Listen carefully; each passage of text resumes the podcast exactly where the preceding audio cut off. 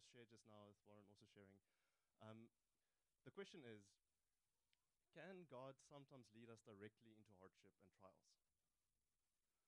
So if we follow Jesus perfectly, and he's the good shepherd, um, and uh, he says that my sheep hear my voice and they follow me, if we follow Jesus, the good shepherd, does he always just lead us to green pastures, or does he sometimes also lead us through the valley of the shadow of death?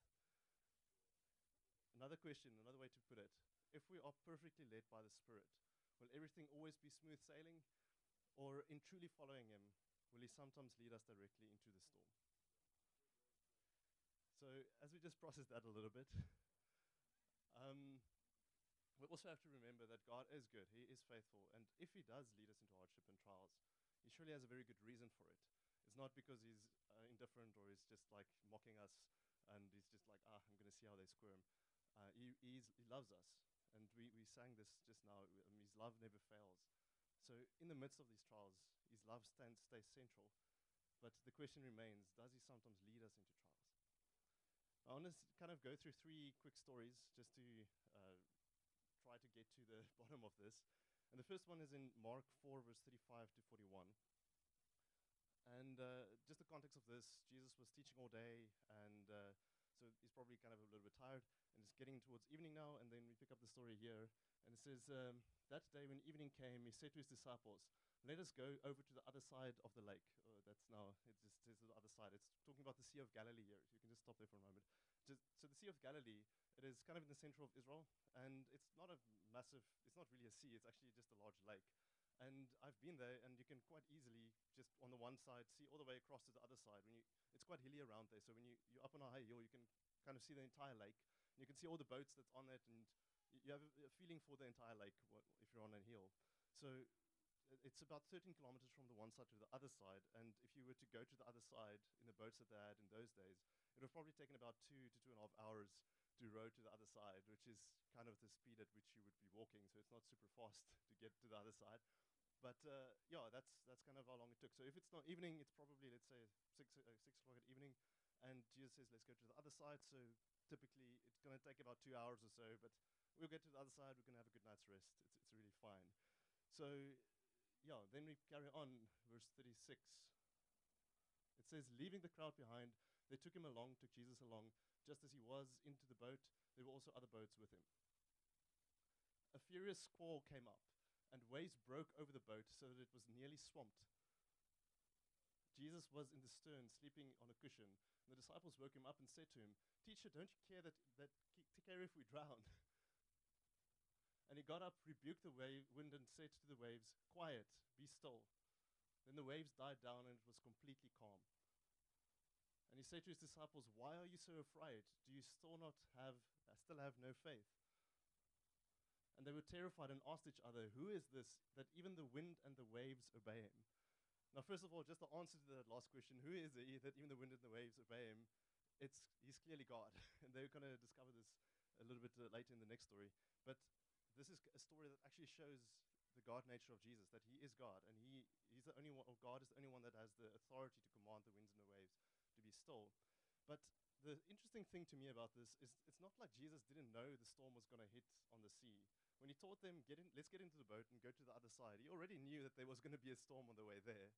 And yet he purposefully sent them into this trial. He said, We're going to get into the boat and go to the other side. And it's like, okay, well, Jesus, it's evening, but okay, it's two hours, it's fine. And at that stage, when they got in the boat, there was no sign of winds or waves or anything. It's only once they were halfway out that it says that then suddenly winds and waves came upon them. And obviously, Jesus was sleeping in, in this. And then when he woke them up, he rebuked them quite sharply. It's like um, he rebukes them for their lack of faith. And, and why are you afraid? Like, do you still not have faith? So he sent them into this trial to test their faith. He purposefully planned this as a test of their faith. And the, the way that tests work is it is typically something that squeezes us so that we can see what comes out of us. So when yeah, th- that's that's just the reality of how people work. You only really know what's inside someone until you squeeze them, and as soon as they're squeezed, then both you and the other person find out what's actually inside of them. Um, so I actually had an interesting experience, not with me being squeezed, but with uh, uh, just to, to illustrate this, that you only know what's inside something as soon as you squeeze it. So after I finished studying, I, I went to Ermelo, lived there by myself. It's the first time I was completely isolated. Up to that stage, my mom would always buy stuff and then bring it and then just stock our fridge. It was uh, a, quite a spoiled life in that sense. And uh, so now, I'm, for the first time, I'm actually for myself now going to the grocery store and figuring out how to do my own shopping. And uh, I was like, okay, well, I walk past through the aisles and things, and I see, oh, here's some oranges, and I buy an orange. Uh, uh, some of one of the many things that I bought, or at least I thought it was an orange. And uh, then I, I, got home, quite excited for my nice sweet orange juice that I'm going to drink now. So I cut the thing open, and it's pink inside. And I'm like, okay, this is a strange orange. It must be a weird cultivar that they've got here in Ermelo. I've never come across something like this before. Um, so, anyways, I then just juice it. I squeeze it out and to make myself juice, and I start drinking. It's like, why is this so bitter? it's like I was expecting nice sweet orange juice, and I got this, I, I got this bitter grapefruit juice in the end. And that's just the reality of things. From the outside, an orange and a grapefruit looks almost identical. It's very hard to tell the difference if you just quickly see them. Um, so I obviously didn't read the labels at the bottom. I just assumed, oh, this is an orange, and I bought it. And uh, once you squeeze it and you see what comes out of it, then you actually know what it truly is. And it's the same with, with us, with people, is that as soon as we're squeezed, what is truly in us will come out. From the outside, we can look fine and we're solid and everything, but as soon as we're squeezed, then what's really inside comes out. So we can stand like, no, I've got faith, I've got faith. But as soon as that faith is tested, then we see if we truly have faith or not. Okay, so the next story, this is now um, a little bit later. So uh, this is in Matthew 14, verse 22 to 33. And uh, this is now a little bit later in Jesus' ministry. His disciples have seen him do many miracles, and it's, they've gone through lots of experiences with him. It's like, this is clearly God. And actually, just before we pick up the story, they saw the, the multiplication of bread and fish. There was five fish and uh, five loaves and two fish, which Jesus multiplied and fed 5,000 people, excluding women and children. And they picked up 12 baskets afterwards. So, I mean, like, just imagine you're part of this experience. You're seeing we don't have any food. Jesus kind of tests you. Like, what are we going to give them to eat? And the disciples are like, I don't know. We, there's no shops and no, not enough money to buy food for everyone. And then Jesus gets the fish and the loaves and he, uh, he divides it. And he, like, they must be completely convinced that this is God, this is the Messiah. Like we can trust him. Whatever he says, we can trust him because he's proven through his miracles that he is who he, says he is. So after all of these experiences, Jesus decides, okay, I'm going to test them again. so this just happened. Like they just fed the 5,000. They're still pick, busy picking up the baskets. And then um, Matthew 14, 22, it says, immediately Jesus made the disciples get into the boat. So this is now just finished packing up the baskets, and then immediately Jesus made his disciples get into the boat and go on ahead of him to the other side, again of the Sea of Galilee, while he dismissed the crowd. And you can kind of hear the disciples thinking in this process. It's like, it's now evening. Jesus, you remember what happened the last time when, you, when it was evening and you told us, let's go to the other side? There was a storm. There wasn't initially a sign of a storm, but then when we got there, there was a storm.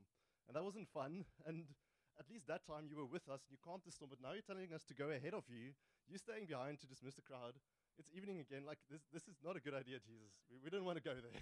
so it's funny. It says Jesus made the disciples get into the boat. it's, it's like they were not keen. That's kind of clear there. So let's carry on. Um, next verse.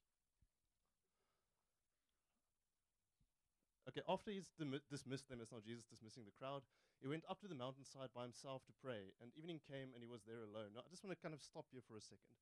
So, just from Jesus' perspective, imagine this. You were busy all day. You were multiplying enough bread and fish to feed 5,000 people. That must have taken a long time. Then you, you went through the logistics of dismissing the people. You've just been a, through a busy time of your life. You're tired. You, you're like, I just did the will of God now. Now I can surely just sit back and relax a bit and just rest a bit. But what Jesus does, despite being tired and exhausted, I'm sure, he goes up to the hill to pray. And, and this nature of Jesus has, has really inspired me. It's this, despite being tired and despite being exhausted, still maintain your consistency in prayer. Like there's this lesson or this phrase that the Lord has really planted in my heart this last while. It's just, it's just show up. Set a time and just show up. if it's just five minutes or if it's just one minute or whatever, just show up, just be consistent in your private prayer life. It is absolutely essential to be able to stand against any trials or temptations. Okay, so let's carry on. So Jesus is not up on the hill alone, and evening came. Right.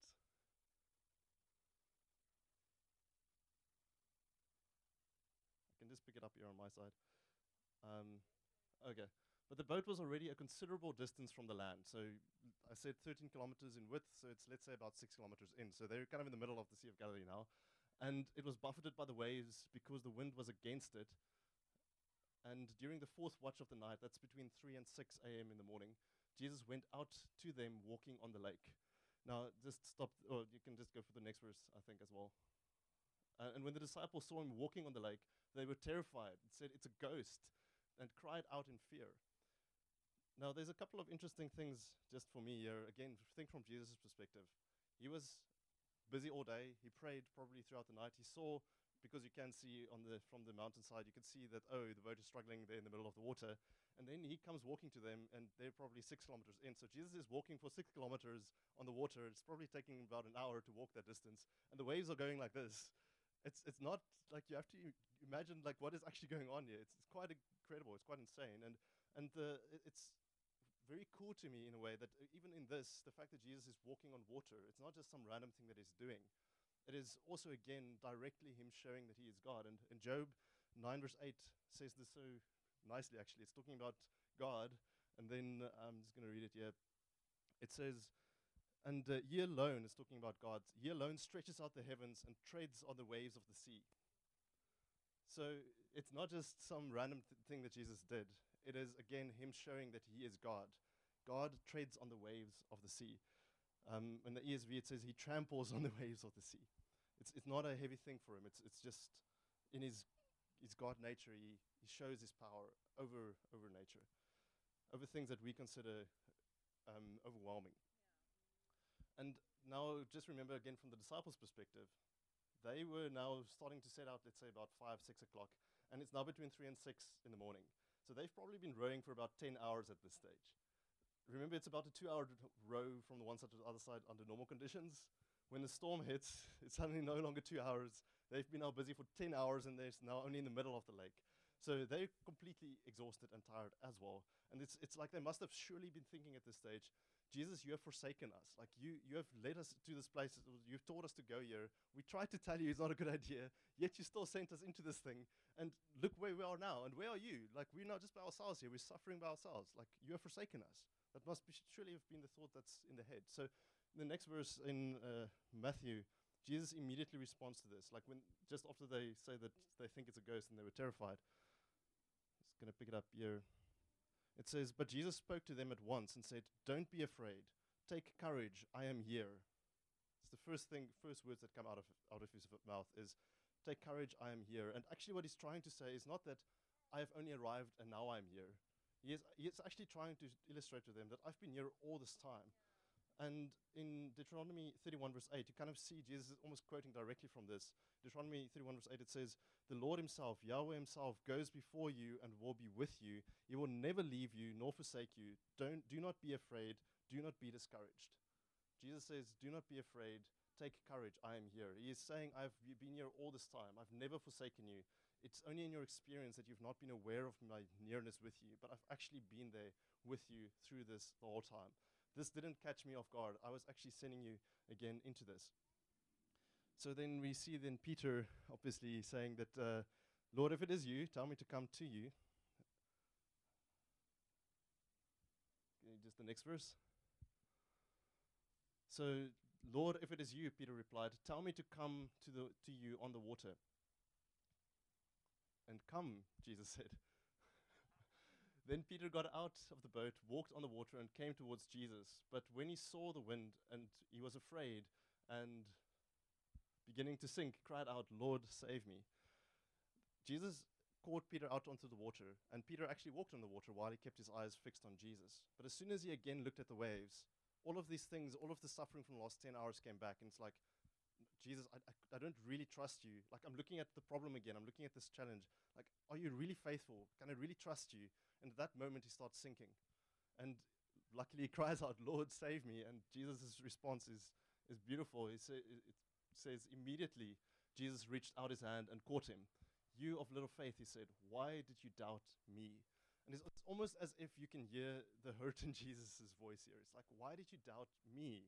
Like, I've been with you so long You've seen all the works, all the miracles. You saw me walking on the water. Like I'm, I've just proclaimed that I'm with you. Do not be afraid. Do not be discouraged.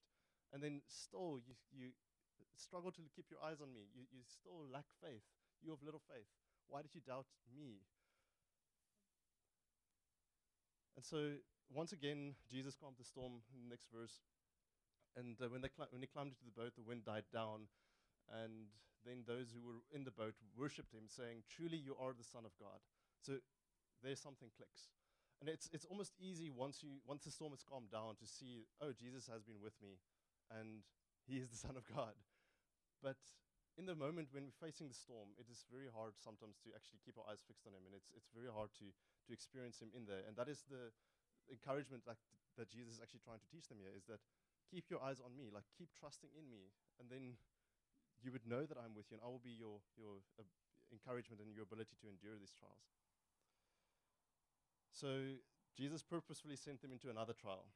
And um, again, this was to squeeze them to see what would come out of them. And again, it was clear that their faith and their trust was lacking.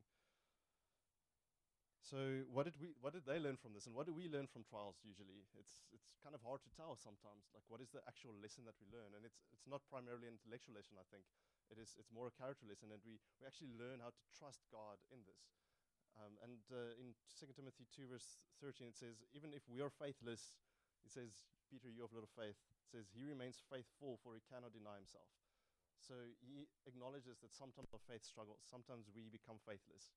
But he remains faithful despite all of those things because he cannot deny himself. So, another story, um, well, just a quick reference to it, is just about Jesus himself um, being tempted and tested and tried. Um, and first of all, we know from Hebrews 4, verse 15, it says, For we do not have a high priest, talking about Jesus, who is unable to empathize with our weakness, but we have one who has been tempted in every way, just as we are, yet he did not sin. So Jesus is well, acquainted with temptations and trials and things that he had to face it's not often recorded, um, but one of the, the well cited ones that is recorded is in Matthew 4. So, just the context of Matthew 4. Jesus has just been baptized. And if you remember the story of his baptism, as he was coming out of the water, the heavens opened up, the Holy Spirit descended down on him as a dove. The, uh, this loud voice spoke out of heaven, This is my beloved Son, in whom I'm well pleased, in an audible voice that everybody heard. Like, you literally can't get more affirmation than that. it's like, This is my boy, and I'm well pleased with it. So just after this, like literally, Jesus is kind of getting out of the water, probably still a little bit wet, and then he it says, Matthew four verse one, then Jesus was led by the Spirit into the wilderness to be tempted by the devil. Jesus was led by the Spirit into the wilderness to be tempted by the devil. For the purpose of being tempted in the in the wilderness was Jesus led by the Spirit. So it, I always want to make it clear that Jesus was perfect. He was without sin, as we just established. So trials and temptations, it's not some form of punishment that God is exacting upon us. It's like, oh, you, you're such a terrible person, now I'm going to punish you with this trial. God uses trials to actually test us, to squeeze us, to see what's going on in, in our hearts. And, and Jesus was squeezed, you could say, by his Father to prove that he is the righteous Son of God, that, that he has been sent into the world to live the perfect life, that he can actually die in our place. So this, this test or this trial was not to destroy Jesus, it was actually to prove his righteousness. The enemy tried to destroy him through it, of course, and to get his allegiance to him, but God used this to prove actually the righteousness of his son. So a trial isn't it's not necessarily a bad thing. It can actually prove something good. Now, I just want to, as a side note, I just want to comment on that to say that there is something like the discipline of the Lord. We do read about it in Hebrews 12, and God can use trials to discipline us. But in His discipline, it's always out of love and to grow us and to grow us into maturity. It's never to to destroy and to to break us down. It is like come on, you, you, like I just want to lift you up so that you, you can actually stand and you can you can run stronger. So so that is the point of his discipline. But what I'm trying to say is that not all of trials is discipline. Uh, we often face trials for various reasons. Now, getting a little bit more into the, the technicalities, I suppose, in the Greek, there is only one word for both trials and temptations. So usually when you see the word trial or temptation, um, it's the uh, translator that decided which word to put there. It's in the Greek. It's just the same word. The, the base word is um, peirasmos, and it simply means to test or to prove. And it's not inherently a negative word. It doesn't have a negative connotation. It's like I'm, you know, I'm just testing whether this chair can hold my weight, whatever. It's just a, a, a generic or a, general word. Now, often when you use it in the context of people being tested or being proved, it obviously means that you're going through some kind of a difficult situation. So for us, usually we would say a trial or or a temptation is some kind of a difficult situation that we go through. And that same situation could either be a temptation or a trial, depending kind of on our response to it. Usually we would call it a temptation if it's something that entices us to, to sin, if we act out on it. And a trial is something that actually leads us or grows us into strength and victory when, once we overcome it. So I'm going to just focus a bit more on trials and temptations, just uh, the difference between them, but it's, it's more a semantic difference that we have kind of applied to this word, but it helps to unpack some aspects of it. So in James 1, verse 2 to 4, it's uh, probably one of the more famous passages regarding trials. And uh,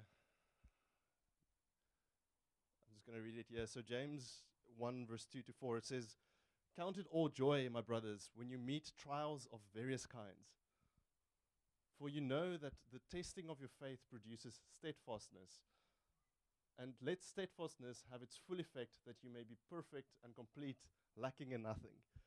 Now, I'm sure we all want that last bit. We want all to be perfect and complete and lacking in nothing.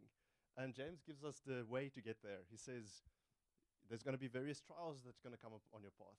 Various trials. It's not just, it's like you literally can't get more generic than that. Various trials. it's, a trial is just a difficult situation. Various difficult situations. It could be like literally a toothache or a, a demonic attack or having kids could be a trial. Um, anything that you're facing which is challenging to you falls under the category of various trials. And he says that is going to produce steadfastness in you. And that steadfastness, once that is uh, as its full effect, then you will be perfect and complete, lacking nothing.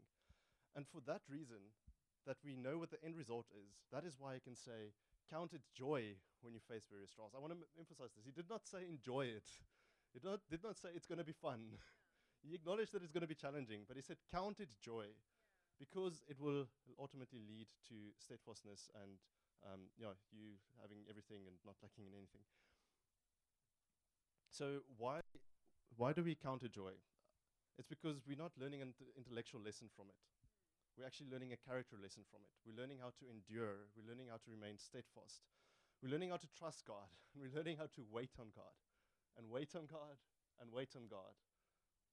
It's uh, it's this mindset uh, shift that he is trying to establish in us so that we would actually trust him and know that he is faithful through it. So there's actually just one other place, just for interest sake, where this phrase "testing of your faith" occurs in the New Testament, and it's in 1 Peter 1 verse 6 and 7, and it's quite a, a very familiar passage as well. It says, um, "So be truly glad that uh, there is a wonderful joy ahead of you. That's now the salvation stored in heaven for you, um, even though you endure many trials for a little while. These trials will show that your faith is genuine, um, and it's being tested as fire tests and purifies gold." Though your faith is far more precious than mere gold. So when your faith remains strong, through many trials, it will bring you much praise and glory and honor on the day when Jesus Christ is revealed to the whole world. So I just want to uh, quickly put it one step back as well. Like th- these trials, it's not just limited to persecution for Christ's sake. Like that is th- there is trials that's associated to that, but it's it's actually any trial that we face, any hardship. That is the thing that's refining us like like fire. And the, the just talk a little bit about fire refining gold let's say you've got some gold and there's lots of impurities in it. The way you get those impurities out is you put that thing in a furnace and it melts and all the impurities drift to the top because gold is very dense, so it goes to the bottom. And you can scrape off all the pu- impurities from the top quite easily. But there's no other way to get the impurities out of the gold. So then what does it say about our faith? If our faith has some impurities in it, how do we get those impurities out? Through trials. that is the, the way that these impurities can rise to the top so that it can actually be dealt with. It becomes visible to us so that we can actually deal with it. And just with this, uh, n- trial is not being limited to persecution, and there's actually, when we persevere, once we've gone through this and uh, we have been purified, in uh, James 1 verse 12 it says, Blessed is the one who perseveres under trial, because having stood the test, that person will receive the crown of life that the Lord has promised to those who love him. So if you love him, God has promised the crown of life to you. And the way you receive that crown of life is by enduring and standing firm, standing steadfast in various trials.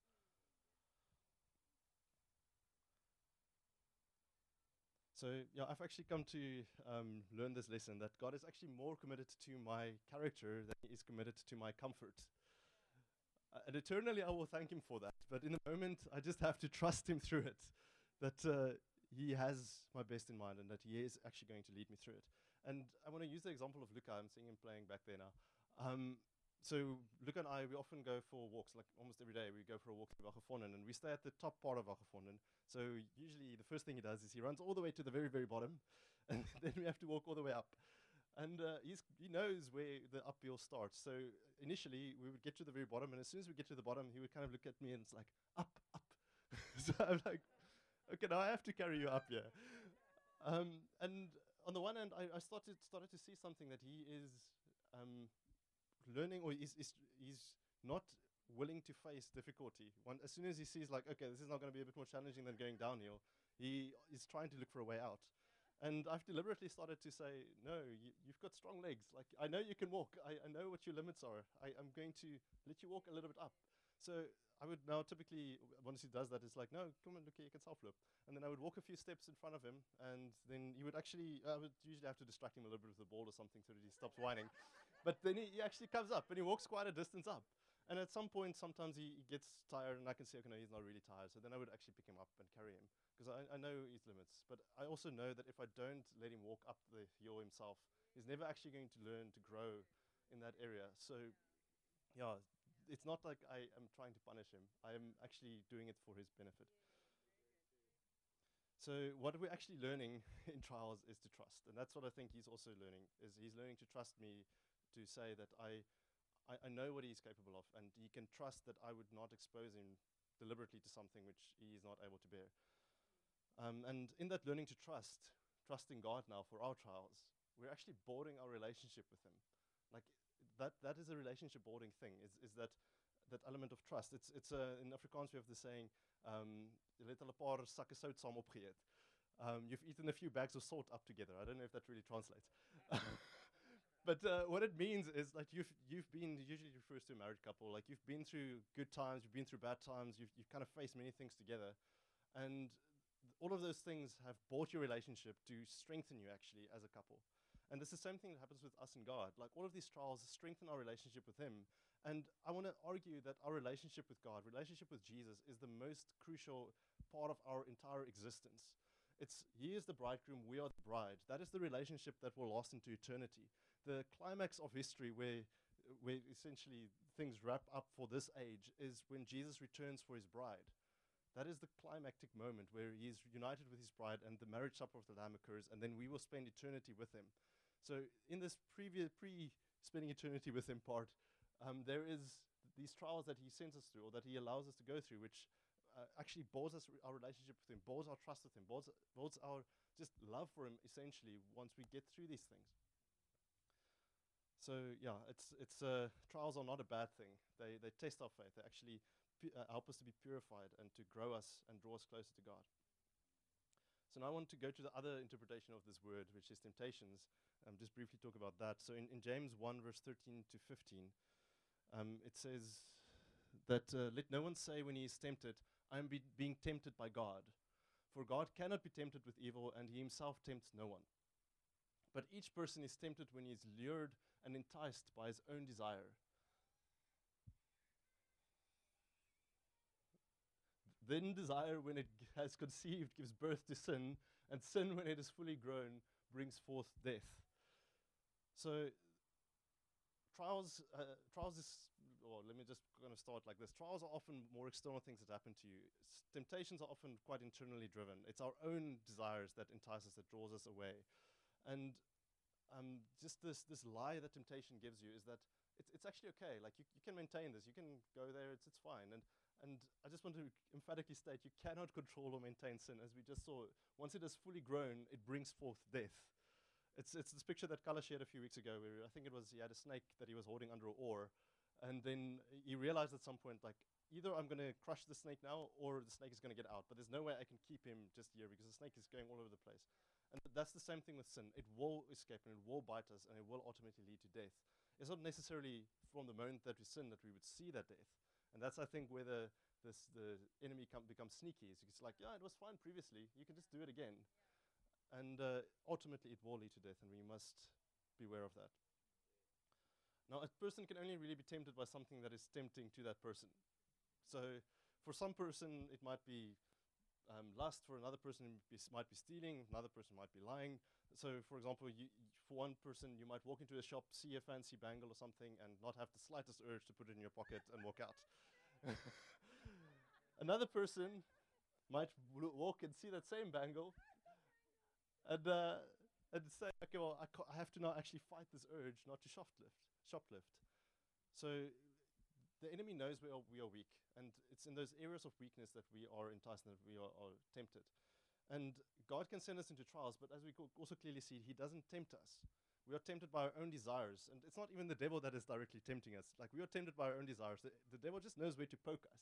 He just whispers into our ear and he says, hey, you know this thing that you want or that you want to look at or, or whatever, like this is going to bring you joy, this is going to bring you satisfaction, this is going to be nice for you. And then it's our selfish entitlement that grabs onto that thing and says, I want this, I need this, and actually I deserve this. And once we get to that point, sin has been conceived in our hearts. And then when we act on it, ultimately it will lead to death. I actually believe that the, the root of most of our temptations lie our own selfishness and we so easily become just one black mass of self. It's just me, me, me, me, and what I can, what I want, what I need, what will make me happy, what will bring me joy. And um, the reality is that self demands, or, or, often the reality for us is that self demands and receives nearly everything that it wants. Our resistance to just living out our self life is very, very small often. And the, the great lie of the temptation is that it actually offers you happiness and fulfillment. But the truth is, the more that sin is indulged, the more misery you can expect in its wake. Yeah. And the, it, this, in some inexplicable way, the more you indulge in sin, the more the self life grows. And the more the self life grows, the more you desire sin. So this thing is just feeding on itself the whole time. And uh, just to emphasize this point, in case it's not clear, God's kingdom is not bought on selfishness, it's bought on selflessness. It's not bought on pride, it's bought on humility. It's like we being humble before the Lord, where we die to self, where we lay down our own lives before Him. Um, there's this great quote by Roy Hession. I'm just going to read it to you, and I want to, if you're falling a bit asleep, just want you to quickly listen to this quote. I think it uh, nails it quite well. It says, It is often self who tries to live the Christian life. It is always self who gets irritable and envious and resentful and critical and worried. It is self who is hard and unyielding and in its attitudes towards others. It is self who is shy and self conscious and reserved. No wonder we need breaking. As long as self is in control, God can do little with us. People imagine that dying to self makes one miserable, but it's just the opposite. It's the refusal to die to self that makes one miserable. The more one knows the death of with knows of death with him, the more we shall know of his life in us, and so more of real peace and joy. Now, if you're saying, if you're sitting here and saying, like, actually, I'm fine, like, I don't really struggle with this, I don't really struggle with temptation, I'm, I'm fine, like, I've dealt with these things, I'm standing strong, I just want to offer a warning. Um, in, in Proverbs, it says that pride comes before the fall, and in 1 Corinthians 10, verse 12 to 13, it says that, therefore, let anyone who thinks that he is standing firm take heed lest he falls. It is so easy that once we think we're standing firm, that the enemy can just, like, poke us just in the right place and then we trip up again, and it's almost worse in that space. But uh, just the verse after that, verse 13 says, No temptation has overtaken you that is not common to man, but God is faithful, and he will not let you be tempted beyond your ability. But when the temptation, uh, with the temptation, he will also provide the way of escape that you may be able to endure it. Now, the first thing I want to point out is that God is faithful, and um, He will not allow us to be tempted beyond what we're able to endure which is comforting. But then uh, the second part I don't like so much personally. I really wish it didn't say that. It says he will also provide the way of escape. There's one way of escape, the way of escape, that you may be able to endure it. The way of escape is not getting out of it. God doesn't, when we're facing temptations, He doesn't take us out of the thing. He gives us the strength to go through it. That is His way of dealing with temptation, is getting through it. And, and like you're saying, trials, temptations is actually the same word. So you can apply this verse also to trials. It's like when we go through difficult times, it's not just that, okay, God, get, take me out of this thing. His way of getting out of it is going through it. And we actually see that with Jesus. When he was fa- facing the temptations, when the Spirit led him to the wilderness, he had to go through all the trials and temptations. It wasn't that after he faced the first one, it's like, okay, God, now take me out of this thing. The way of escape was by enduring it, with the, with the help of his Father, of course, and with the strength and power of his, of his Father, which, which God also provides to us. He gives us the ability to endure. But I just want to emphasize this it's not out of it, it's not taking out of it, it is going through it. So, then, kind of in closing, how are we as Christians to respond to trials and temptations? So, how do we win this thing? And I just want to offer three keys. The first one is resist, the second one is stand firm, and the third one is pray. Let's talk about the first one resist. It's um, from James 4, verse 6 to 8. It says, But God, He gives grace to the, but He gives us more grace. Therefore, um, it says, God opposes the proud, but He gives grace to the humble. Submit yourselves, therefore, to God. Resist the devil, and he will flee from you. Draw near to God, and he will draw near to you. Cleanse your, hand, your hands, you sinners, and purify your hearts, you double minded. Just want to emphasize that middle part. Submit yourselves, therefore, to God. Resist the devil, and he will flee from you. Draw near to God, and he will draw near to you. When a trial comes, that is a time for us to draw near to God. Like that is, we submit to him, we draw near to him. That is our first stance that we take. And we lean on him, we seek his will. And then the second part is we resist the devil. And I almost want to say one of the best ways, especially when it's not talking about temptations, one of the best ways to resist the devil is to actually flee the thing. it's not uh, I'm just going to stand here, I'm going to like gird up myself and make myself strong. It is just just out of that situation if you can. Um, and there are a couple of verses that says something to that effect. So in 2 Timothy 2 verse 22, Paul says, "Flee from youthful lusts." 1 Corinthians 6:18, "Flee from sexual immorality." 1 Corinthians 10 verse 14, flee from idolatry. It's, it's, that's the solution. Run away. so, um, yeah, and, and just on that, it's not going like by saying run away, I'm not at all suggesting that it's going to be easy or that it's not going to be difficult or that there's not going to be a struggle involved. But you have to take a firm stance on this. As soon as you see sin knocking at the door, essentially, like for Cain, um, we must be very careful to, to draw near to God and, um, and stand firm and run away so that we would avoid the snare of the devil. So the next one is standing firm or enduring, and, and that's kind of it links a little bit to what uh, Brad was talking about at the gathering. So I'm not going to emphasize that too much, but I just want to remind you again that what I just said um, in 1 Corinthians 10 verse 13, where it says that the way of escape that the Lord has provided is that we endure through it.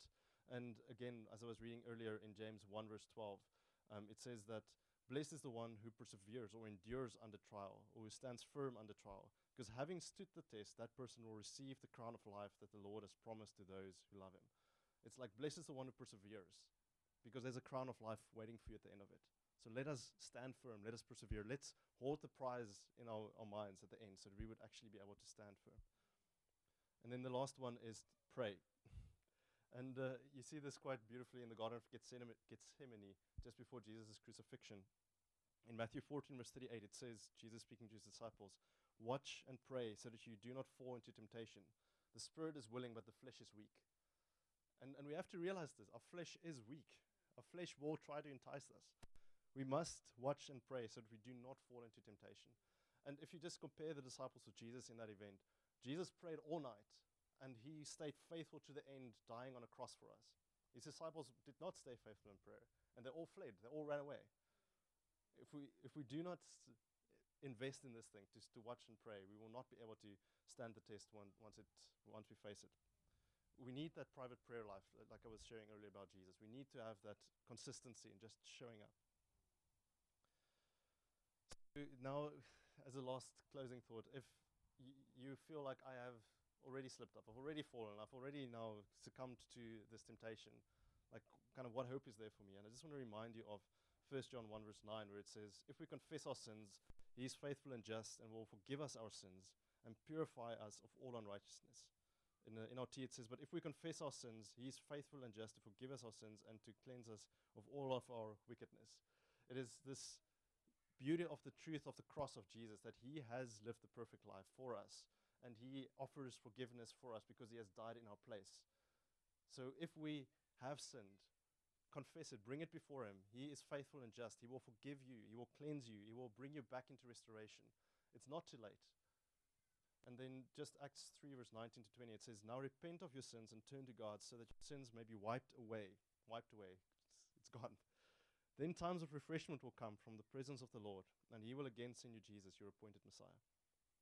So if you have fallen to this, Today is the day of repentance. Today, when you hear his voice, do not harden your hearts, but repent, turn to him, and sort things out. On the other hand, if you are facing various trials at the moment and you're just like, I, I just can't anymore, I'm just tired, I've just spent, I've been rowing for 10 hours in the middle of the night, I just lit- literally can't do it anymore. Jesus, where are you? I just want to remind you again that that verse in Deuteronomy which says that I will never leave you nor forsake you. Do not be discouraged. Like I'm with you. So remember to actively put your eyes on Jesus in the midst of the storm that sometimes he might have sent you into. Keep your eyes fixed on him. Do not distrust his faithfulness in the moment of being there with you. As hard as it might be, go through the process, endure through it, stand firm, and there will be light at the end of the tunnel. And also remember, as you endure, we can expect the crown of life. So I want to just turn that now into just a just a moment to pray. I, I think if, if you're struggling with temptations, if you're struggling with things that you just keep um, slipping up in uh, some form of, like you know, this is where you're weak and you just need someone to come around you, um, I would encourage you to speak to your community leader, speak to a leader. Um, we are not to face things alone. We are to be in community and actually walk things out together. Um, but I, I just want to spend a moment of prayer actually for, for those of you that might feel like you're just facing hardship and trials and you just can't anymore. And, and we did have a moment of that like that earlier, but I just want to create another space for that now. Um, if you are saying that, yeah, I'm, I'm just facing various trials and I'm just struggling to endure, like I just don't have the strength anymore to endure, um, let us come around you. Let's let's pray for you. So if that is you, like I don't know, I know it's personal, but you know, can you just slip up your hand? Can maybe just have a couple of people come around you and just pray. Let's not face these things alone. We are not called to be just by ourselves. So if that's you, I'm sure there are several of you. So yeah, just keep an eye out. Those that are around you that have their hands up, can we just maybe quickly get around them? Delia, if you can maybe just come up and just have a, a bit of time of prayer together. I'm just going to lead us in a prayer together, and then those that are around you, just spend a little bit of time in prayer as Delia just plays softly in the background. So, yeah, thank you, Jesus, that we can know that you are faithful and you're true to your word, Lord, that you do not forsake us, you do not leave us, Lord, you do not just allow us to go through things that you don't also give us the way of escape and the ability to endure, Lord. Yeah, Lord, thank you that we we can just keep our eyes fixed on you, and as we keep our eyes fixed on you, Lord, just things fall into perspective. We can see again the, the purposes and the plans that you have for us, Lord. Purposes to strengthen us, not to destroy us, Lord. Purposes of, of bringing us into the fullness that you have for us, Lord. Purifying our faith, Lord. Getting all of those impurities out of our faith, Lord. So, Lord, may, us, may we again have the strength to stand firm. May we again have the strength to not look at our circumstances and be overwhelmed by them, but to, to endure through it, Lord. Yeah, Lord, and if we are facing these various trials and temptations, Lord, give us the wisdom how to deal with them, Lord. May we be consistent in prayer, Lord. May we stand firm in your word, Lord, and may we resist and flee from those things that's trying to destroy us, Lord. Lord, we again humble ourselves before you, Lord. We say the self life must die, Lord. The selfishness must die, Lord. May you be glorified in us, Lord. Pray this in Jesus' name. So let's just spend a bit of time in prayer for each other. And you know, if you're not engaged with someone, just spend do business with the Lord yourself. If there's something you need to repent of, bring it before Him. Um, and if there's something that you just need to write your heart saying that I've been blaming God for difficult things and I've not actually been looking to Him for His guidance through it, just spend a bit of time in prayer for that as well for yourself.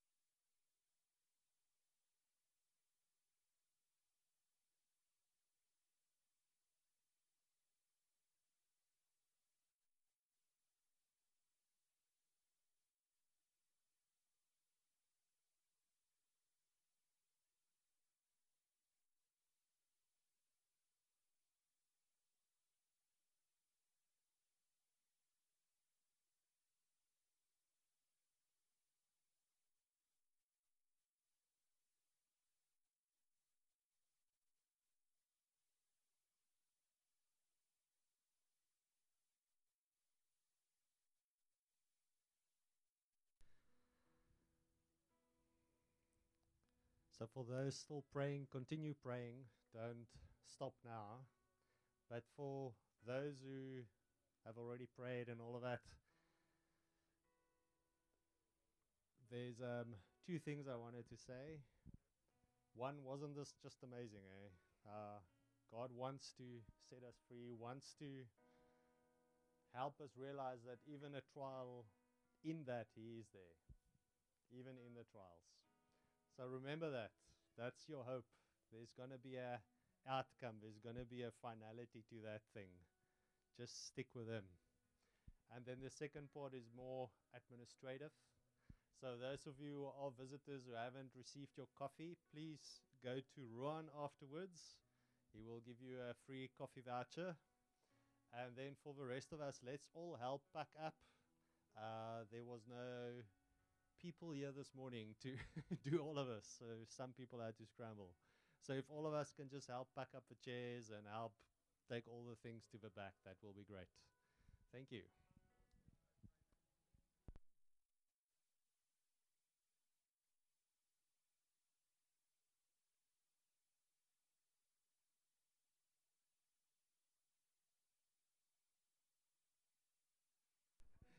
Then if you ordered your bread from Lindiwe, if you can just go to the info desk. Thank you.